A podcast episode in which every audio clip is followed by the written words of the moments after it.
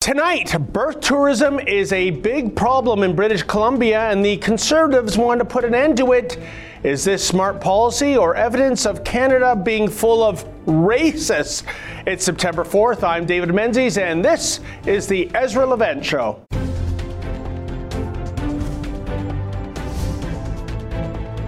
Why should others go to jail Why? when you're the biggest carbon consumer I know? There's 8,500 customers here, and you won't give them an answer. You come here once a year with a sign, and you feel morally superior. The only thing I have to say to the government about why I publish it is because it's my bloody right to do so.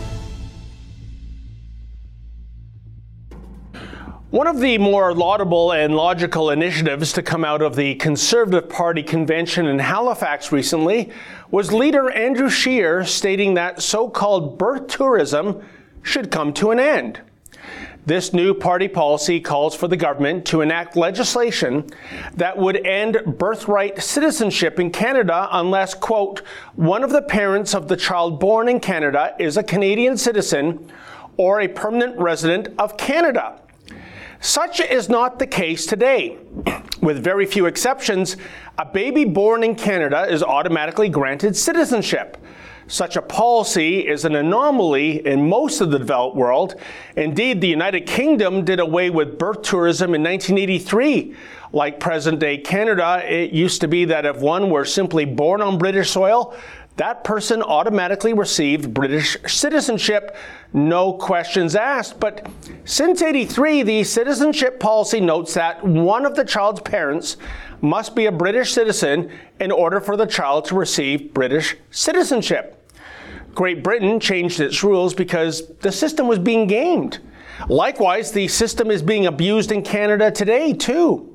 Case in point, tourists, mostly Chinese nationals, are visiting British Columbia in droves. But they're not coming here to take snapshots of BC's beautiful vistas. Rather, they're coming to have babies.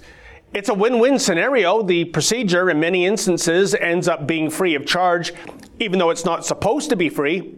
And because the child is born on Canadian soil, he or she is an instant Canadian citizen and is therefore entitled to all of Canada's social programs should the child actually choose to live here. Richmond, BC is a hub for so called birth tourism. According to Vancouver Coastal Health, in the 2016 2017 fiscal year, there were 379 births to foreign nationals at the Richmond Hospital alone. In the first half of fiscal 2017 2018, foreign nationals accounted for almost 20% of all births at Richmond Hospital. 20%. Can you say passport mill? because that's precisely what's transpiring here. And it's costing Canadian taxpayers millions of dollars per year. Oh, well, just put it on the tab, I guess. But just check out the reaction Mr. Scheer's proposal received. NDP leader Jagmeet Singh tweeted, Conservative delegates voted in favor of ending birthright citizenship for children born in Canada unless one parent is Canadian or a permanent resident. Even Trump has resisted this idea. The NDP unequivocally condemns the division and hate being peddled by at Andrew Scheer and the CPC. End quote. Yeah, par for the course, somehow being able to determine who gets to be a citizen, which should be the fundamental right of any sovereign nation, well, that's suddenly hateful. Because apparently, if you don't subscribe to open borders, then you are, oh, I don't know, a bigot or a racist. Certainly, the Justin Trudeau Liberals have absolutely no political will to change the status quo. In media reports, Immigration Minister Ahmed Hussen's office noted that the so called birth on soil principle has been enshrined in Canada's citizenship legislation since the introduction of the Canadian Citizenship Act in 1947. So, in other words, for the first 80 years of Canada's existence, we didn't have such a birth on soil citizenship policy. And perhaps post World War II, there was some motivation to boost the nation's populace, given the number of Canadians who died in the war, but that's certainly not the reality today. And yet, things have only become progressively worse. For the past few years, not only has Canada's birthing policy been gamed, so too has our refugee policy. Crossing to Canada at a non official border crossing, which is to say, essentially the entire border with the United States, and presto, you are now potentially on your way to becoming a Canadian citizen and entitled to all the benefits that come with it. And if you have a problem with that, yeah, you guessed it, you're obviously a racist. In fact, even if you have a problem of warmly welcoming returning ISIS fighters to Canada, apparently that makes you a bigot too, folks. Remember this classic exchange in the House of Commons late last year? It was Conservatives who amended the criminal code to make it an offense to leave Canada to fight for ISIS. It was conservatives who were focused on giving our law enforcement new tools to prosecute ISIS fighters. This Prime Minister is using a broad spectrum that includes poetry and podcasts and all kinds of counseling and group hug sessions, Mr. Speaker. When will the Prime Minister take the security of Canadians seriously and look for ways to put these ISIS fighters in jail? Right, Honourable Prime Minister. Mr. Speaker, the Conservative Party learnt nothing from the last election and the lessons Canadians taught them. They ran an election on snitch lines against Muslims. They ran an election on Islamophobia and division. And still, they play the same game trying to scare Canadians. The fact is, we always focus on the security of Canadians, and we always will. And they play politics of fear, and Canadians that. yeah, if you have an issue with terrorists, terrorists returning to Canada from the Middle East, then, according to Justin, you're obviously an Islamophobe. Sadly, the list of things that makes one a hater is growing disturbingly longer these days. For example, if you believe that annual immigration levels are too high, and by the way, a recent Angus Reid poll found that half of Canadians surveyed do believe this to be the case, then you are, of course, accused of being racist by the Liberals. Immigration Minister Hussen goes even further, saying those who criticize immigration policy are not Canadian. That such people who raise the alarm over asylum seekers are, quote, misleading, divisive, and dangerous, end quote. And yet, this is the very same Minister Hussen who recently acknowledged in correspondence with the Canadian Bar Association that the number of asylum seekers is rising far beyond what the system can handle, that the numbers are not sustainable. Uh, gee, who's being bigoted and racist and Islamophobic now, Mr. Minister? Regardless, apparently things are so awful, so racist, so Islamophobic in Canada at least according to the Trudeau Liberals, that the government is now actually developing a quote, national anti racism strategy, end quote. Hey, it's only going to cost 23 million over two years. Put that on the tab too. But it does seem kind of odd, doesn't it, that if Canada was such a boiling pot of racism and bigotry and Islamophobia, then why are so many people from so many other countries flocking here in the first place. In the meantime, if you care about the citizenship process and if you care about border security, maybe it's best that you just keep those opinions to yourself. Otherwise, openly voicing such concerns might just get you branded as being a card carrying member of the KKK or a neo Nazi group. For when it comes to our dominion under Justin Trudeau, diversity is our strength, even when sometimes it isn't.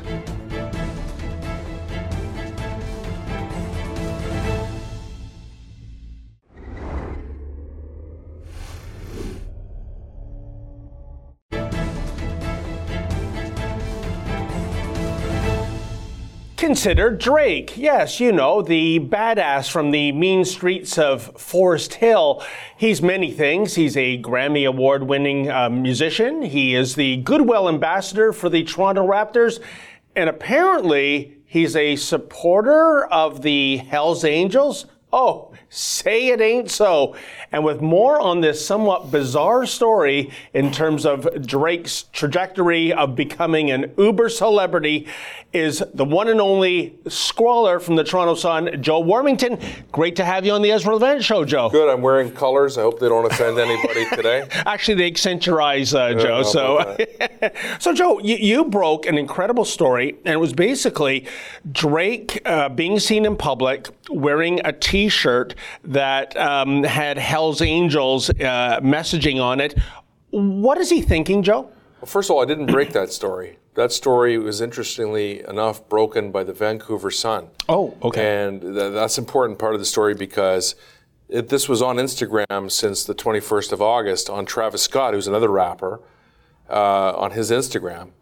But we didn't see it here. Nobody commented on it here for almost two weeks. It was the Vancouver Sun and the reporter out there that uh, that did it. Uh, to answer your question, um, it it really is something that we haven't had this kind of thing. I mean, I thought the you know the perfect headline would have been Aubrey's Angels. You know, because I remember the Mel's Angels thing when when Mayor Mel Lastman went out and shook the hand of the Hells Angels when they came for their big ride here. Right. And they gave him one of those T-shirts, and he didn't know what it was, and later he actually threw it in the trash. Okay. But uh, And yeah. in defense of Mel Lastman, I mean, he's shaking didn't hands know. with a bike. he, he doesn't He's know. the That, that happens to a lot of politicians. Yeah, it was no big deal. Uh, he, you know, he he didn't do anything wrong. In this case here, uh, Drake knows what it means, and uh, he knew exactly what he was doing, and he knows what he's signaling to. And, and Joe, let's talk about what it means. You talk to Hell's Angels, they go, hey, we're just a motorcycle club. We're just a bunch of biking enthusiasts. Actually, Joe, we all know, come on, let, you know, this is organized crime. This is about uh, drug trafficking. This is about uh, incredibly nefarious activities. Uh, talk to any police officer about what the Hells Angels really are. So, what is Drake saying by wearing a T-shirt that is, you know, eh, displaying the colors and the logo of uh, an organized crime outfit? I think what he's trying to say is that he's looking for street cred himself, and he's doing it through the Hell's Angels. The Hell's Angels aren't known for diversity. uh, and, and you know what I mean. So I don't understand it. I, I guess he can't wear a. He, he cer- tends to lean towards the Bloods. He wears red most of the time. Okay. Even at a Blue Jays game, you'll see that he'll have something red, or he'll wear the uh, one that they wear on Canada Day. So, and he's been called out before for you know flashing gang signs, which he says there weren't. This is the thing with this guy and this kind of thing, is that every time it's hard to say, well, that's what this is, or that's what because they say, no, no, no, you're wrong. It's actually not that. And so, but he knew what he was doing. He was wearing this Hell's Angels thing. I think he was looking for street cred. Hell's Angels aren't at fault for it. Uh, you know, I don't know how they really feel about this guy doing it, but you know, they're, I don't think they're they're involved with him. I don't think he's a member. I think he just wants to look like he's a tough guy. You know, Joe, I think you're really onto something profound here. I mean, when you look at Drake, uh, I mentioned in the intro, this is the fellow from the mean streets of Forest Hill. Now, for a those not familiar with Toronto, Forest Hill is probably one of the very best neighborhoods in all of Toronto. It's That's where he grew up. Yeah, it's the absolute opposite of straight out of Compton. And I think for street cred, uh, I think because of the rap hip hop culture, it's important that you have this really badass persona, that you're a gangsta. You know, that's what really counts. His I don't get it myself, but his lyrics reflect that. I Yeah. mean, and, and rap, I guess that's goes with it. That's art. Uh, we're not into censorship around here, and so you know it is what it is. But let's not kid ourselves. Uh, this isn't Drake calling. I mean, this is always this is always an issue uh, when I do shows and my phone rings. But as we just talked about before.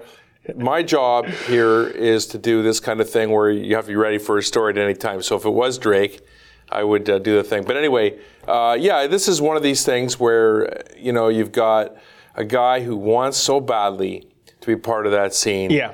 And you know how he does it is, and, and there's a lot of things to like about Drake. I mean, his career success is there. He's from here. I think a lot of us are enjoying how successful he is.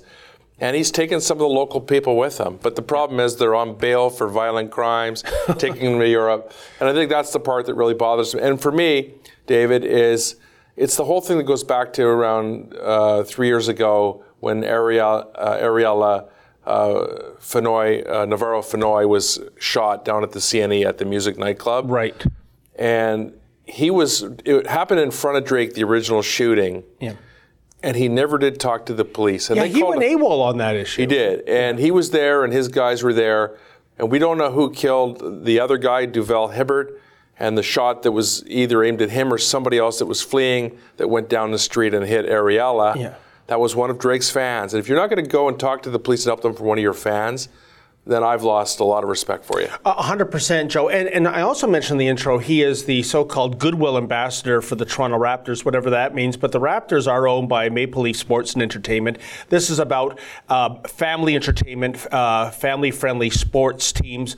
What has MLSE said about this? Because wearing uh, Hell's Angels paraphernalia, Joe, that's the opposite of spreading have- goodwill. They have rules. Uh, still going to call it the hangar. I know it's some the bank uh, Scotia van- uh, vault or whatever. I can't get used to that yet.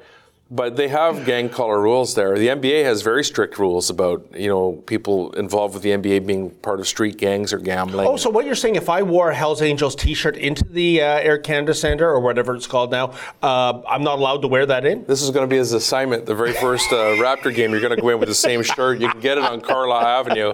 See what happens. It would be interesting. Yeah, to see. the, the Hell's Angels, Joe. Actually, people don't might not know what you're referring to. They actually have a gift shop. They do. here in East and I End, talked to the guy. I talked to the guy there, and it, it was really great. He had the you know the whole thing, and, Yeah. and and he was he was really a nice guy to talk to. And his uh, you know finally got a little ticked off because he let us shoot all the the pictures myself and Veronica Henri.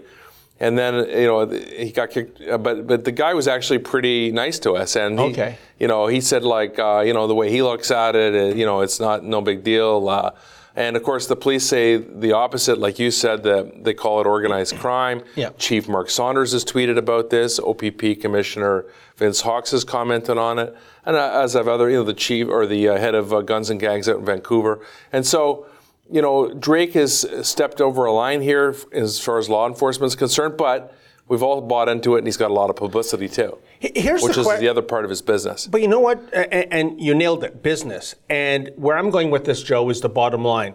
You and I, members of law enforcement, reasonable minded citizens, I think would be appalled at somebody propping up an uh, outlaw motorcycle gang like that, the Hells Angels. But Drake's fan base, do they see this as a positive? Hey, look at Drake, you know, being back. Look at him stirring the pot, rocking the boat. And at the end of the day, it's kind of like Joe Nike's recent announcement that Colin Kaepernick is going to be their um, their their public figurehead uh, stepping forward. You and I might be appalled by that, but for a 16, 17 year old core consumer of sneakers, hey, uh, he's a rebel. This is a good thing. What's your take?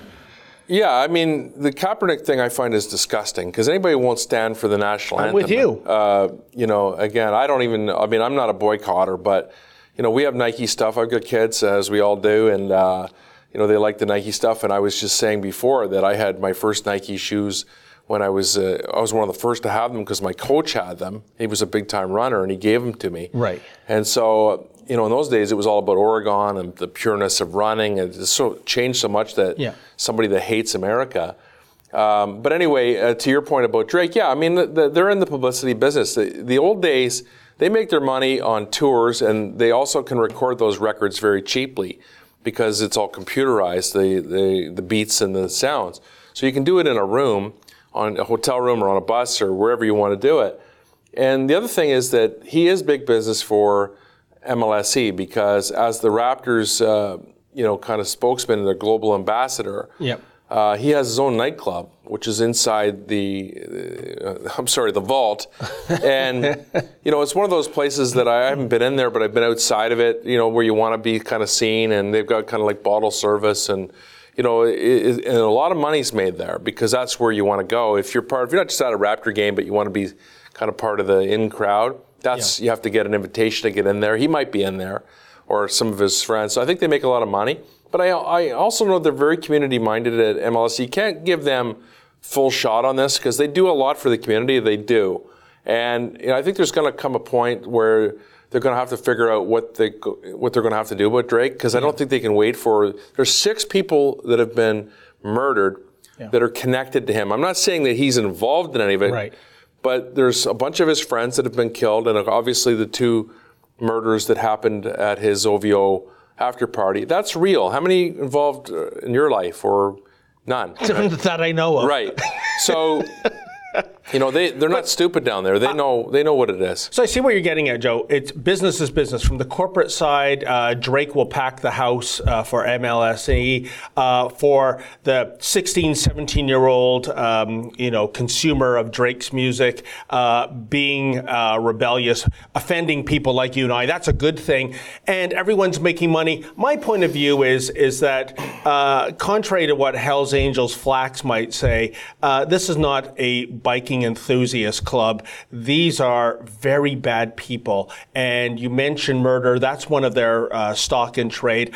I just think it's egregious uh, that somebody would wear something emblematic of a, a, motorcycle club like the Hells Angels. It's particularly interesting that you know people like us take constant heat for everything we retweet or anybody. You know, I'm coming on with you here today, and I'm not going to hear about it. I feel like calling and uh, texting out to Jonathan Over at whatever that is to let them know I was here because I know they're keeping track of it anyway. Is there some sort of a homing device on where I'm going?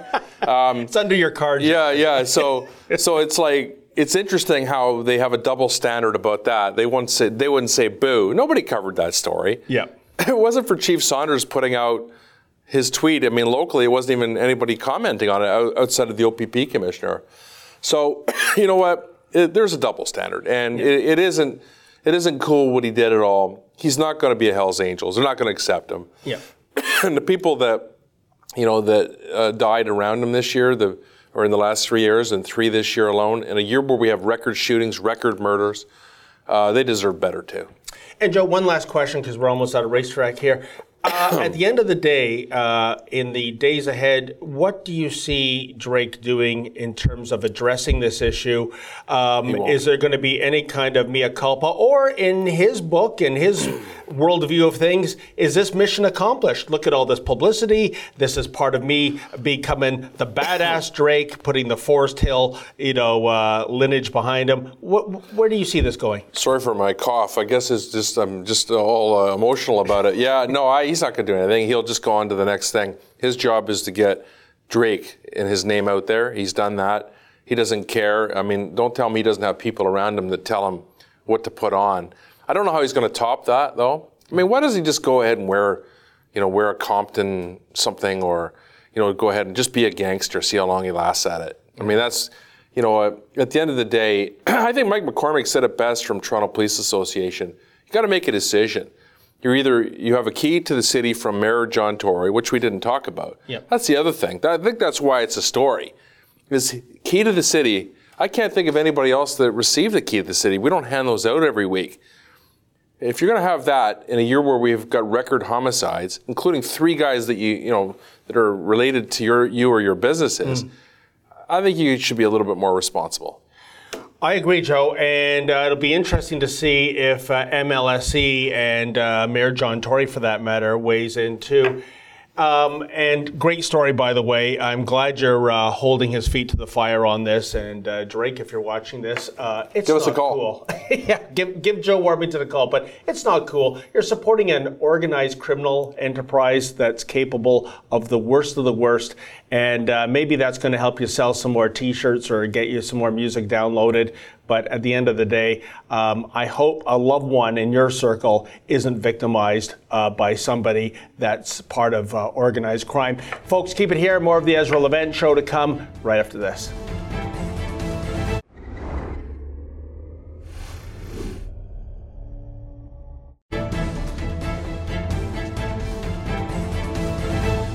A story in the National Post makes for a fascinating read. Here's all you need to know. The federal government says it's under no obligation whatsoever to ensure the military equipment it purchases can actually do the job. Indeed, in a court case, Public Services and Procurement Canada has admitted that it's never tested the latest search and rescue gear that it recently purchased for the military and the Coast Guard. The admission is among the evidence in a complaint by two defense firms that have argued that the government's decision to award a contract to a rival company was unfair. This bidding brouhaha pertains to the awarding of a $5.6 million contract to provide software to help in search and rescue missions. But the two competing companies that questioned the government's decision to name MDA Software as the winner of the contract said they were stunned when federal officials freely admitted that not only did they never test the winning system, but they don't even know whether it actually meets the requirements of the Canadian Forces or the Canadian Coast Guard. Hey, what could possibly go wrong? Well, lots of feedback regarding my recent commentary regarding the federal government's stunning admission that it is under no obligation whatsoever to ensure the military equipment it purchases can actually do the job. Indeed, in a court case, Public Services and Procurement Canada admitted that it has never even tested the latest search and rescue gear it recently purchased for the military and the Coast Guard. Just when you think you've heard everything, folks. Still, how can this be? Well, Bass Cannon Jake writes Canada has a drama instructor who makes terrorist millionaires and hates the Canadian Armed Forces. That's how. Hey, Jake, there's an idea. Maybe Omar Khadr can contribute some of his millions to help prop up Canada's beleaguered military. After all, this kid has experience in terms of explosive devices. And Yay Yay writes The military will fix itself, the border will fix itself, the budget will balance itself. Yeah, this would indeed appear to be the mantra of the Trudeau Liberals. The only thing missing is the background music of Bobby McFerrin's Don't Worry, Be Happy. And Randy Hall writes, I have to admit, I kind of like the idea of having a weak military under Trudeau, especially with his apparent admiration of dictatorships. Good one, Randy. But, you know, I feel for those patriots who are actually serving in the military these days. Their lives are being put at risk thanks to untested or faulty equipment that the feds have no problem purchasing. Remember those used submarines the Chrétien liberals bought from the UK for 750 million some 20 years ago? They were lemons, needing more than $2.6 billion in repairs and maintenance work. And worst of all, one sub suffered an electrical fire that killed one sailor and injured several others. That is just simply egregious. Well, that's it for tonight's edition of the Ezra Levant Show. The main man, he'll be back tomorrow. Thanks for watching, folks, and have a good night.